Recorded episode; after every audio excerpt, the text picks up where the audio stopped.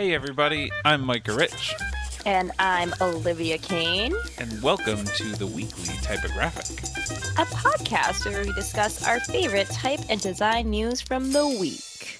Hey, Micah, how's it going? I feel like we're always starting laughing because we always like something funny always happens right before we're able to start, and then we just start laughing, and it always puts me in a better mood.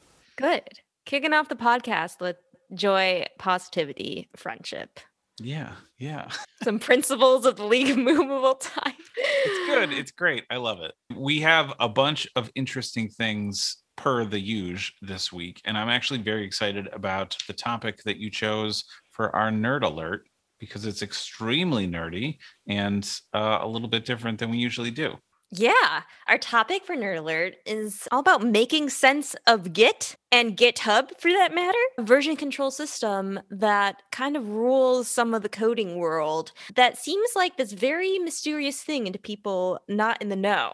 So, we're going to be breaking it down, making it super easy and accessible to understand. So, hopefully, it doesn't seem so mysterious and scary to so many people. Yeah. Demystifying Git. It's great. Oh, that's great. I love that. All right. Great. So, our links we have this week, awesome lineup of just like fun stuff on the internet. Man, I love the weeks where it's just like, let's just see what people are doing and experimenting with and talking about. And we have a lot of that. So, kicking it off, we have Font Brief, a very cool tool to help you choose your next font. I feel like I have seen this before and forgot that it existed. And I think it looked a little bit different once upon a time. But this is a pretty interesting tool because, well, I'm curious what you think about this. But my first reaction was coming from chatting with our friend Thomas Jockin all the time. And he kind of has a system for how he thinks through adjectives related to design briefs and it's always sort of like a positive and a negative adjective like what's the thing you're going for and what's the opposite of that thing which mm-hmm. you know we've kind of found is an interesting way to help clarify what people are thinking because you could say give me something clean and that could mean 10 different things to 10 different people. If you ask what the opposite of clean is to you that gives you a better idea of what they mean. And this tool seemingly takes that same idea into account. So the tool will help you find fonts by personality is one trait you can find fonts and it's a way to filter through a huge catalog they have on the website. So for example there are about eight different scales of personality and then you choose what end of the scale you want your font to be. So scales are like from neutral to expressive what do you want to be on that scale? From elegant to rugged from serious to friendly from classic to progressive from loud to discreet. And then other check marks and filters you can put in is if you want to be serif sans a workhorse which i love that because sometimes a serif font isn't necessarily a workhorse and that's a very specific determination or a free font too to help you with whatever licensing limitations you might have so pretty interesting. I love the whole idea of creating different categories for filtering fonts. The popular categories for filtering fonts are like serif, sans serif, black letter, display. And display is just like every font that could ever not be put into a workhorse category. Display can be a near infinite category, let's Mhm. admit it. And so to see people thinking about these different emotional expressions or personality expressions is much closer actually to what we mentally filter through when designers choose typefaces. Yeah, yeah, I think that's very that's a that's a great point of why this is such an interesting take on it. I was also, I mean, uh, also the fonts that are in here are cool fonts, a lot of which I am not even familiar with. So that's kind of neat to find new stuff. Mhm. Yeah. There's some that have kind of crazy discretionary alternates where letters fit inside other letters. And then there's a few open source choices on here that I recognize. But yeah, really kind of just runs the gamut as far as variety. And then they have a little link to just the top fonts that are being used on the library and maybe fresh ones. So ones that maybe just came in. Always love seeing new tools like this, and it'll be interesting to see where it goes. Some of the like two things that were not super clear to me about the UI and UX of this when when I started. One is that you can hover over the adjectives and get a little bit more description of what they mean by those words, which is Oh. kind of useful and not immediately apparent. And then the other Mhm. thing that actually threw me off, but at least I think I understand, is that you can click once, say on like the range between classic and progressive. There's one, two, three, four, five notches, right? And you can click once all the way on progressive and it'll filter to progressive, or you can click once and it'll go all the way classic. But I Oh. think if you click and then click again, it gives you a range in between, you know. Oh, It's mm, I think you're right. but- Yeah. So you can get like pretty specific as far as like some of the personality traits you're looking for with that. Yeah, I actually think that's a little bit of a weird user experience, but it leads to some interesting new filters that I don't think I would have found otherwise. Totally. And then there's some customization for the user interface as well. You can change the size of the font sample, you can change the color. So definitely can have a lot of fun with this. Yeah, and it's font brief by font brief. I know. I think I was also trying to figure out who made it, and I believe it's a studio. Yeah, Core is the studio. We are Core is their Hmm. Instagram, followed by. Thomas. So I don't. They have no posts yet, but maybe they're up and coming. Yeah. Very cool. Next link. Put on your fun hat.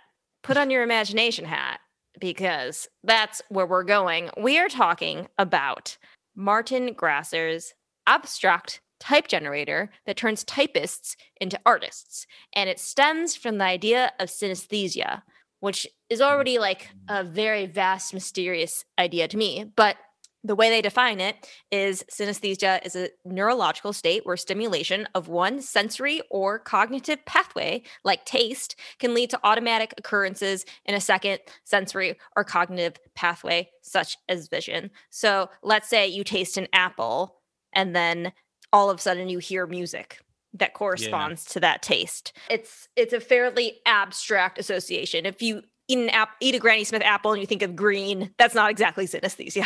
it's like right, right.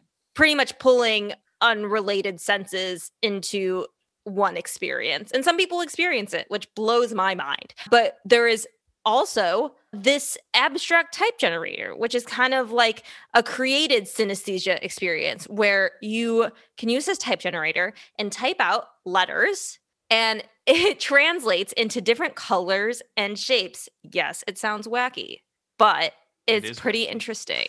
It is wacky. They have an example though of using this type generator and creating text like columns of text. They have a little newspaper mock up down below of what it would look like if you put a whole newspaper and translated it into this text generator. And all of a sudden, there's columns of text turns into just shapes and colors. And it's like very poetic, of course. But, you know, uses for this font generator can be couples that want to put their vows in colorful coded language or you want to turn children's names into art.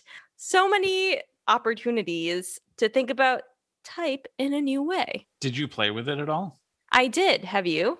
Yeah, I I mean I've got it open now and it's one of those things that I'm just like I I mean I'm glad you gave those examples of of crazy ways to potentially use it and I'm just like shoot, I the only thing I can think to use this for is a random pattern generator kind of thing. yeah it's definitely really out there that's why we had to put on our imagination hat Right. well, I, I think that like practicality terms, I also have a hard time seeing this as a practical thing. But really thinking out of the box, to me, this is really thinking out of the box. It's definitely cool and and frankly, you know, if if nothing else, which isn't even true, I can appreciate it for just being a neat, weird, crazy idea. And also, I I appreciate the fact that like this is a tool that can exist now. You know, I feel like five you or think- ten years ago, this wouldn't a be a website and b wouldn't exist. Do you think that they're using variable font technology behind this? Oh, I don't. Sorry to put you on the spot. No, no, I don't know. I'm kind of curious. What makes you think that? because there are all these different axes basically like you can choose what kind of shapes if you want your shapes to have three four or five shapes or you can choose what color your shapes go in and there are different axes to play with in generating what the text ultimately looks like and how the shapes take form and it seems similar to variable font technology I do I do definitely get that. I'm a little curious because the have you actually tried making one and downloading it? No, I haven't downloaded yet. I did, and it's a TTF file, which is the format you need for variable fonts. And I think it could be possible to build this tool without variable fonts, but just, Mm. you know, generate a normal font out of dynamic inputs, Mm. essentially. Interestingly, I'm opening it up now. It looks like actually it is. I don't think that it is. I think that's what's happening because I just opened it up in uh, we talked about FontGoggles a couple months ago. Mhm. FontGoggles is this cool app to help you inspect fonts, but also variable fonts, and they show you like what variation axes exist. And at least my generated font that I just played with doesn't have any variation axes. Okay. So I think realistically, what it is is that the tool to create the font is very dynamic, and Mhm. then they're just generating a plain old TTF file. Interesting. Interesting. Still fun. And I love that you mentioned that. This is a world in which the web can contain things like this that are totally off the wall bonkers and Yeah. experimental. But like, guys, 2021, possibilities are endless. Yeah, I love fun. it. Cool. Our next article talks about breaking the boundaries of typical typographic rules. And it is from our friends over at Creative Boom. And it's titled Archetype Fuses Typography and Architecture to Forge Expressive New Alphabet. So this is, looks like a 36 days of type experiment, which is Mhm. always really fun. It's, you know, I think when the type community has people participate in making one, you know, letter each day, and then you get this really cool alphabet after the project's over. And this project is pretty exciting, very imaginative. It collages images of architecture into letter forms, basically, and is very each letter is very different, very experimental. And if you look at the project, I think they credit all of the buildings that they're using in each letter of the alphabet, and each building corresponds to the letter. So there's one building, and maybe the architect's last name begins with F, and that building can be used for the F letter. And it's just really fun to look at. I am so impressed with this one. This is totally not my normal jam, but the Mhm. level of detail in the illustration is fascinating to me. Yeah. This is like when Apple started OS 10 and they wanted all their icons to be lickable, right? Mm-hmm. Like that level of de- detail was kind of revolutionary in that moment. And I Mm. feel that way about this. Like, obviously, there are illustrations that are plenty detailed, but this, if you zoom in, there's so many fascinating, beautifully rendered details with the shadows and the ambient occlusion in this. I really wonder how they made these, if it was drawing or if it was mapping the photo references on directly or if it was in 3D or what. I feel very silly because I literally thought these were photos of the building. But now that I'm looking closely, I realize they have to be renders. Yeah. Agreed. This but is like they, they might have used textures from the photos in the renders it's hard to tell if it's Mhm. if it's is the photo integrated or did they like draw those textures based on the photo i don't know Yeah. Because there is something, even with all the different buildings, something very cohesive about the look of each illustration. yeah Just great. Like, I don't know where to begin. These are all impressive. My favorite is the M. The M for sure is so beautiful. It feels like a script, but then you see these buildings incorporated, and you're like, this looks like it was always meant to be from the beginning of this architecture and the beginning of this form of the letter. Like, uh, very, and even the H. Oh my gosh. And it makes, I think it, it makes you appreciate typography and it makes you appreciate architecture at the same time. And I think that's very cool. yeah this is a beautiful project so Very- shockingly well done Ugh, love it. All right. Our last article we're talking about today is definitely a fun one. It comes from GQ, unexpected source for a typographic article. But I think they actually have a pretty interesting perspective because they're not traditionally in the font reporting world. And it is titled The Radical Origins of 2021's Favorite Font.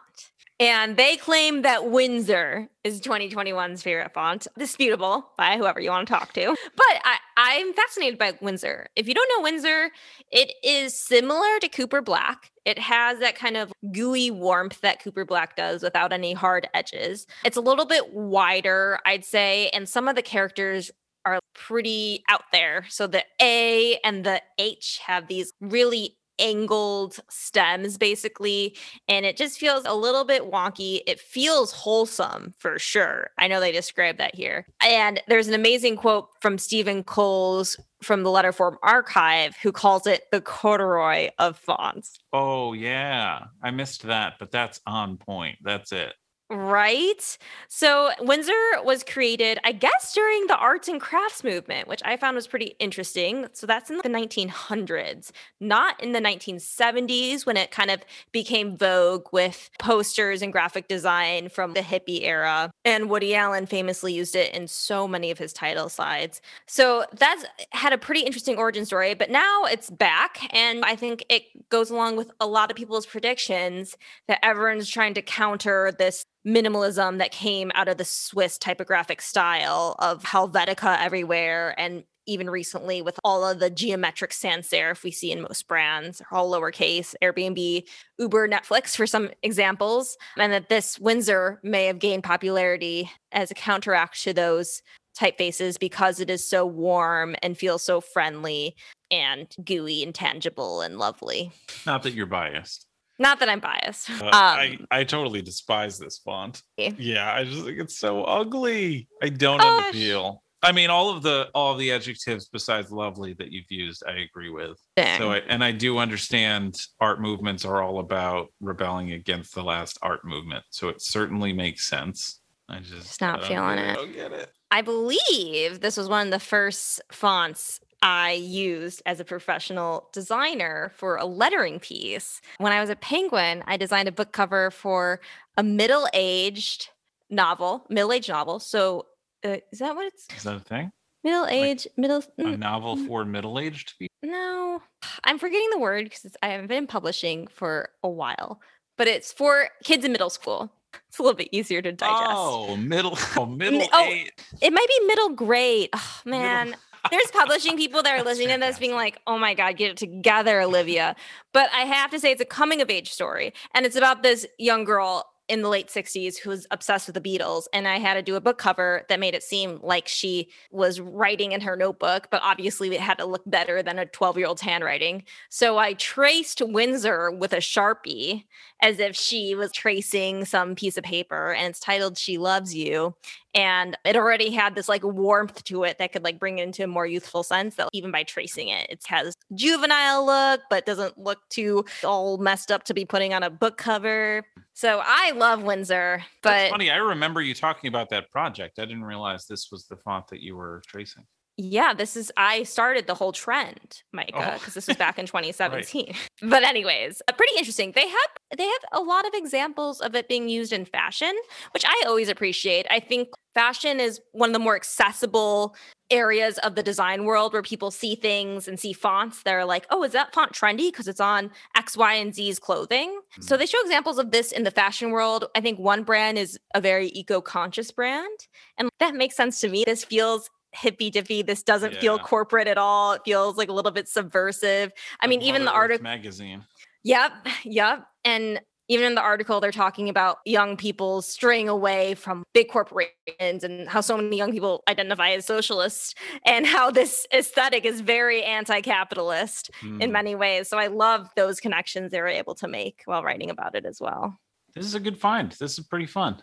Very fun. Now is actually kind of a cool time to take a break and say, hey, thank you to our sponsors. Thank you to Adobe for helping to sponsor this week's episode. Their Creative Suite is one of the standards of design software and comes with a subscription to like a giant library of fonts that you can install, embed, use pretty much however you like. We've even got a few of our fonts in their library as well, if you're looking for those. And uh, we are grateful for them supporting the community with us. Totally. And thanks to to our members. Um, if you don't know, we've got a small and wonderful membership where for a tiny amount every month, you get awesome extra resources in our weekly typographic emails every week. Those are cool fonts that we found that you might want to add to your arsenal. Current jobs or gigs you might be interested in. Um, at the moment, it's only $5 a month, and we're upgrading a bunch soon. So hop in now if you want to get those goodies next week. All right. All right, guys. Is it that It's time. It's It's, that time already. It's that It's time? time. It's time. It's nerd alert. All right. We're talking all things Git. Me and Micah are psyched about this. I have a bunch of questions I'm going to ask him. And there's a great companion piece to this nerd alert in the newsletter. And it is titled Git for Designers by Frank Rolfe. And it's a very helpful overview of how to use Git for type designers and how to get introduced to it. So let's start from the beginning. I know, first of all, a lot of people don't understand GitHub, don't understand Git. I know we've gotten questions in our inbox at the league being like, what is GitHub? Do you think you guys could explain this? I found my first response to the welcome to the newsletter in 2017 when I joined the league newsletter. And I even asked, can you explain what GitHub is? And like, how can I use it to find cool new things? Should I So- probably forgot to respond, didn't I? It's okay because you respond with a four year long friendship. So we're going to start from the beginning. Git simply is a version control system. So, version control system sounds complicated and scary, but to all my designers out there, we do version controlling all the time. When we have a document from one round of designing that we did, and we don't want to get rid of the changes, we don't want to save over that document, but we want to make revisions. So we save as and do save as the same document V2 or V3 or version 4 or version 5 or version final, final, final, real final. Like we've all been there. so that's what version controlling is in our everyday life as, you know, designers or lay people. But Here's the problem with that. If I can Yeah, tell me. for a second. tell me the problem. If you think of the size of a Photoshop file, you know, it could be anywhere from like a few megabytes, to a few gigabytes, right? Oh, I've had a few gigabytes before. Yeah. And so as soon as you save another one, if your first one was a gigabyte big, you save version two and it's another gigabyte on your hard drive. Mm-hmm. And Git is a version control system with the intention of being significantly more efficient than that. Okay. Okay. So the point is to Um, only save the things that have changed in the new version. Okay. Interesting. Micah, to use Git, do you have to understand code? No, definitely not. And here's the thing I, I understand people think that because the most popular and original interface to how to interact with Git is via the terminal where you're like typing in what looks like hacker commands, right? Mhm. But there have been a lot of GUIs, graphical user interfaces. Whoa. Is that is that not? I thought you Not heard that before. sounds weird to say out loud, but like GUI, like graphic user interface. There's been a lot of apps that have come out that, you know, are the same process with the same tools underneath, but you're pushing buttons instead of writing commands. Interesting. So let's say I wanted to use Git for a Photoshop file. I could I could do that or no? You technically can, but the problem is Git works best with things that are text based because then it can tell the difference of what has changed. Like text is both human readable and computer readable, right? Got it. Yep. And so Git does work with other types of files that are not text based, like a Photoshop Mhm. file, but Mhm. it's not nearly as efficient. It's probably saving two versions. I mean, you still get a bunch of other great tools that go along with it. And there are some extensions to get that help with that a little bit for compressing files and stuff. But for the most part, it's a thing that you want to use with text based stuff. super helpful to know. When I was reading why type designers use GitHub is because the code behind type is all text based. So it makes a UFO fi- file format actually great for version control because Git can read that and tell the difference. at this point that is true. When we first started that wasn't true. Ufo Mm. didn't exist really. It was very experimental back in 2009 i think. I don't remember. But i think us and, and a lot of people in the type world have been pushing hard for ufo for that reason. And so Mm. um, you know we should probably do a whole other nerd alert about that. But ufo is a file format to save all of the information about your entire font that you've been designing in text based descriptions. It's kind of like if you ever look at, at an SVG file, you can open it in a text editor and you know, kind of decode what it's doing. It's like draw a line here from this point to this point, move over this many pixels, and then draw a line from here to here. That's kind of how UFO works. And then because it's text, Git works fantastically with it to only save versions with the actual changes. I think I understand. This is good to know. This is connecting some dots. because because the way that that works the fact that it's saving basically a new instance with just the changes kind of means that you can replay the changes as you have changed it over time you could go back and begin in the beginning and i'm sure there's tools to automate this visually and turn it into a Mhm. gif or something but you can see every change that you have done over time and still get to the end result of what's changed and still jump back to any point in history but Hmm. also you actually get to see what the changes were at each step of the way. So this sounds like pretty important to someone's journey, especially in des- designing type, but also do you, you use it as like a coder, right? Like all your files that you, you know, push to the web. If let's say you're on V10 of your website and then you're like, "Oh, wait, I don't want to show uh, a certain portfolio piece anymore." You could go back to V4 and Mhm. essentially restore that. Yeah, you can in in a lot of code environments you can like push a button and it'll Right. It'll go back to that point in history. And the other thing really nice is you no longer have to think about am I on version 24? Is this version 24.2? It comes up with a unique ID for every point in history and you supply a little message about what's changed. So you can go back and read the changes if you're good about what you put in those messages. It's very easy Mhm. to be like did stuff, hit enter, you know. Yeah. But if you're like pretty pretty smart about the way that you're describing to your future self what present self is doing, then you can go back in history and be like, "Oh, this is when I added the end to my typeface." Jump back to that and make a new version.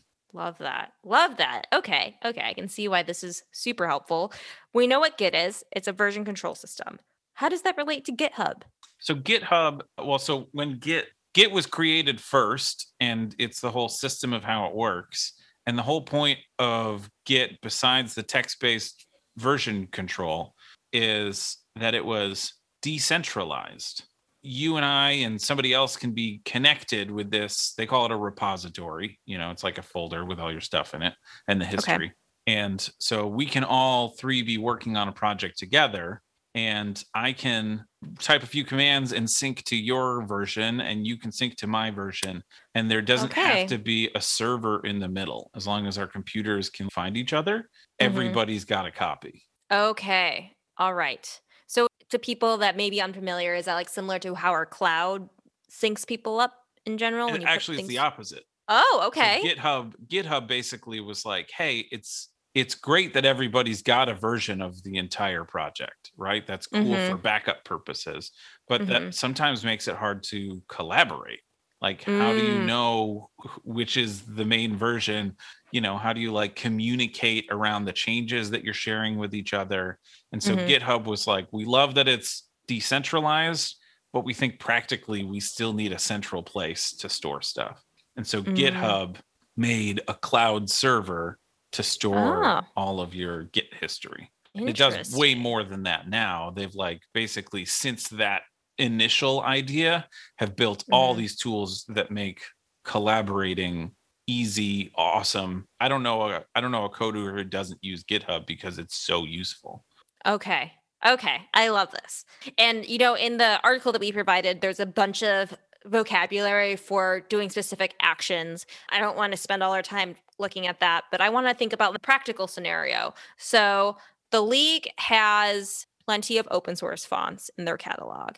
Each of these fonts, you can view their source, and that leads you to GitHub. Let's say there's a font in the league catalog and it doesn't have a specific language that you're looking for and you want to contribute maybe to this font uh, new language support what actions would be taken through github to make that happen Oh, great question. Okay, so because it's our GitHub and you know it's our account, we are very selective about who we let access the direct code because everybody in the world is downloading it. So we got to be like a little careful with who we collaborate with. But the Mhm. beauty of of GitHub is that anybody can they call it forking.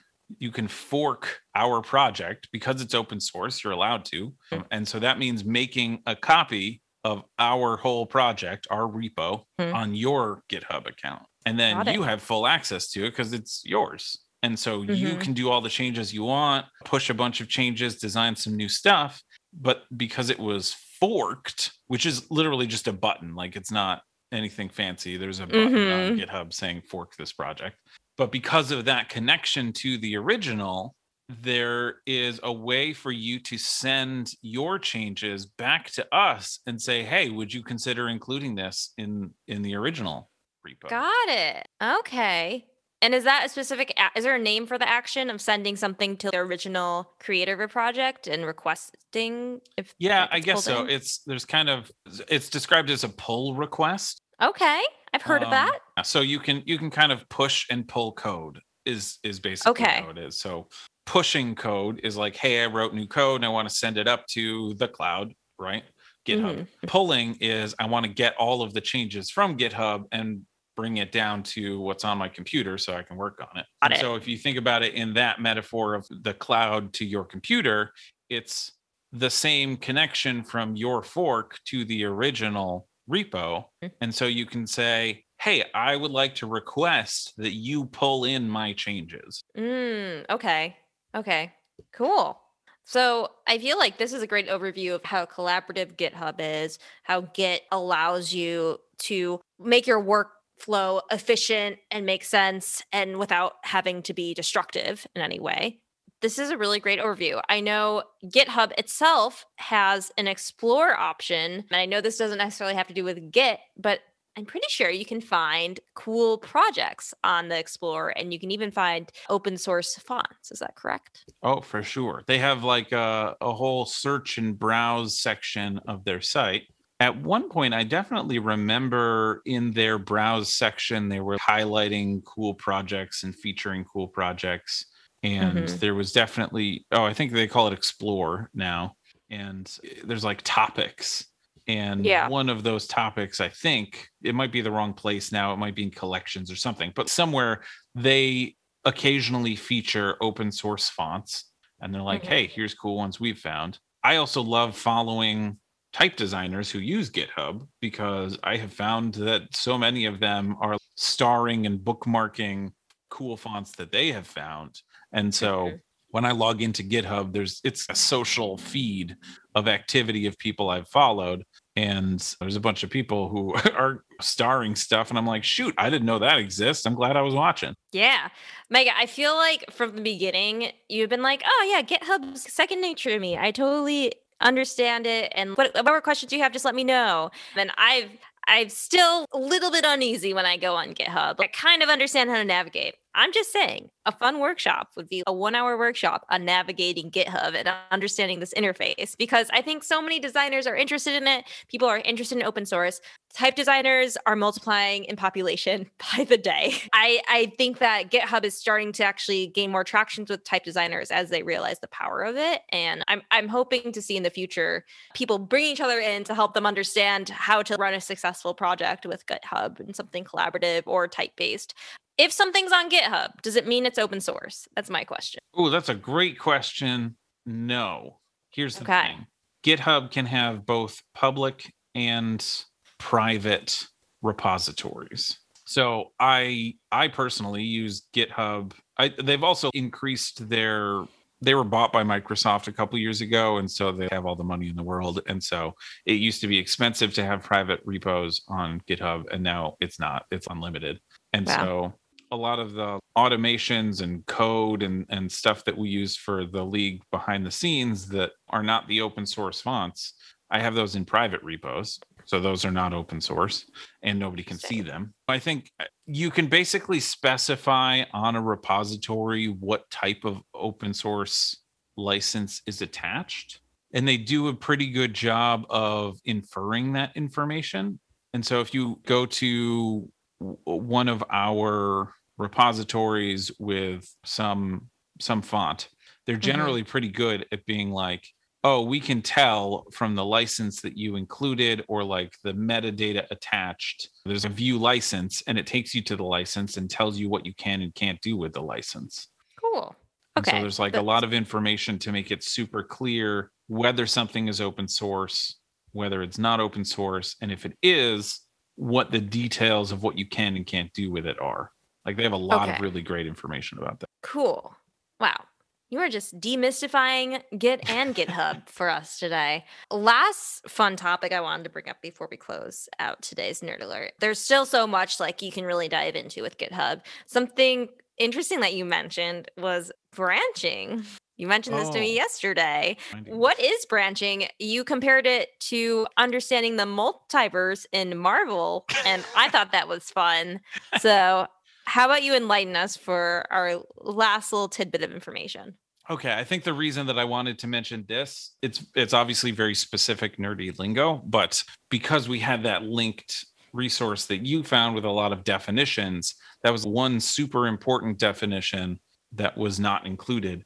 And I think I have seen a lot of type designers starting to pick up Git, but missing out on a lot of the things that software developers who have been using it for 10 years or more have learned about Okay. like what's an efficient way to use this process.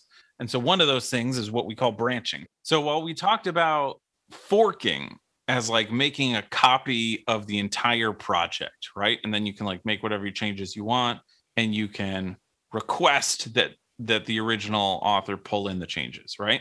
That also sort of exists inside the project with branches. So you can as as I'm working on my own code, I can say, you know what, I want to try and experiment. I don't know if this n should should be this tall or like maybe I should change the x height on everything or something. Mhm. I you know want to try something or add something and I don't want to mess up what I have. And so I can quickly make a branch. And a branch like you said, it's kind of like I I that was sort of a dorky analogy, but in the Marvel universe, there's this universe that we're existing in, and then a parallel universe next to it where all the same people exist, but things are just slightly different, right? Like it's bigger. Right, exactly. So I can make a branch on my own thing and Uh-huh. change whatever I want. It didn't affect the main branch. And so that's Mhm. still there, that's still reliable. And if I like those changes, I can make a pull request to my own Mm. repository to the main branch and be like, hey, I want to pull in these changes from my other branch and merge the two universes.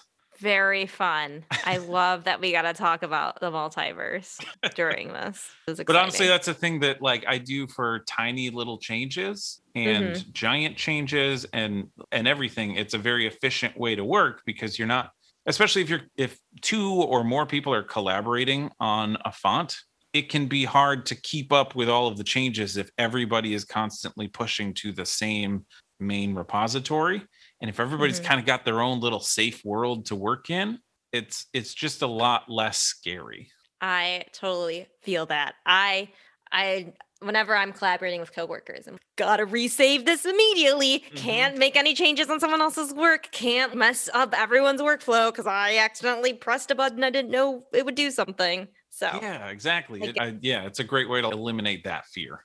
Well, Micah, you have been incredibly enlightening in putting Git and GitHub in type designers context. I think that's something that's like really missing in like general GitHub education out there is how can this actually be helpful for what I'm working on and my projects and you know why can't I use it for a Photoshop file? I love that I know that now. Mm-hmm. So I think this is going to be awesome for our listeners to learn about. And I know there are people out there that have been asking us, can you go over what Git and GitHub is? And I think this is a really great introduction. So everyone that's listening, you can go ahead, go on the league's website, you look at our source, see how we use GitHub. And I think that can be really enlightening to how to use it in your own projects. All right, I'm definitely going to consider the workshop. Yes, you should. and anyone else encouraging this, please get on board with me. Let me know. All right. Amazing as always, Micah. Well, shoot, thanks for thanks for all the great finds, everybody, Steph and and Olivia, and and everybody out there who who occasionally sends us great stuff to include. Absolutely. Do do do do do do do do.